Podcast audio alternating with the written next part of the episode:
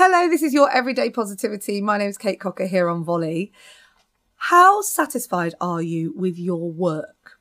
I was speaking to a friend the other day and she was telling me a great story about how she'd just got really dissatisfied with work about 2-3 years ago. And she was bored. She said it wasn't challenging her. She just wasn't enjoying herself.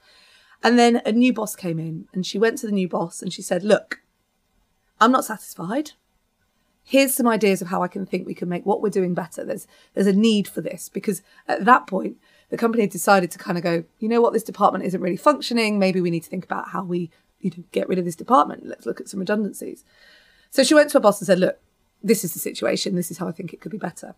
Now, 2 years on, this week she got a promotion and she is now at a senior management level. So she went from completely dissatisfied, say scoring a 3 out of 10 in terms of satisfaction with her work, to a 10 out of 10 now, because she took action, because she recognised that she was not happy and she made it something that she could change.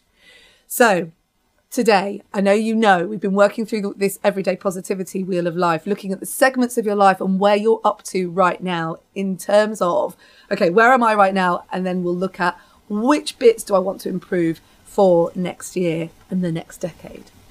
I want you to think about your work today.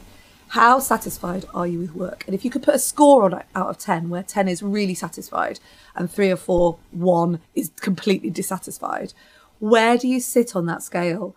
And is it something that you go, oh, I could do something about that? Or is it something where you go, oh, I'm scoring really high. I wonder what it is that's working for me right now. And have a real think about it. I love doing this level of review and I'm really glad that you're sharing this time with me. For you to get a wheel of life, if you haven't got one already, go to the Facebook group. There's a document in the group. The Facebook group is called Everyday Positivity with Kate Cocker. Go with this. Let's see what we can do to achieve so that you can really set some strong, meaningful goals into your next year. Have a great day. I'll be back tomorrow. And don't forget, in the meantime, you have 100% got this.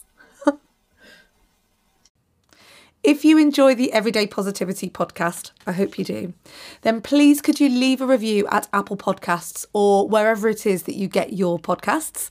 The reason we ask for reviews is because we want to get this to as many people as possible, and your positive reviews mean that we can help spread positivity around the world and get it to as many people as we can.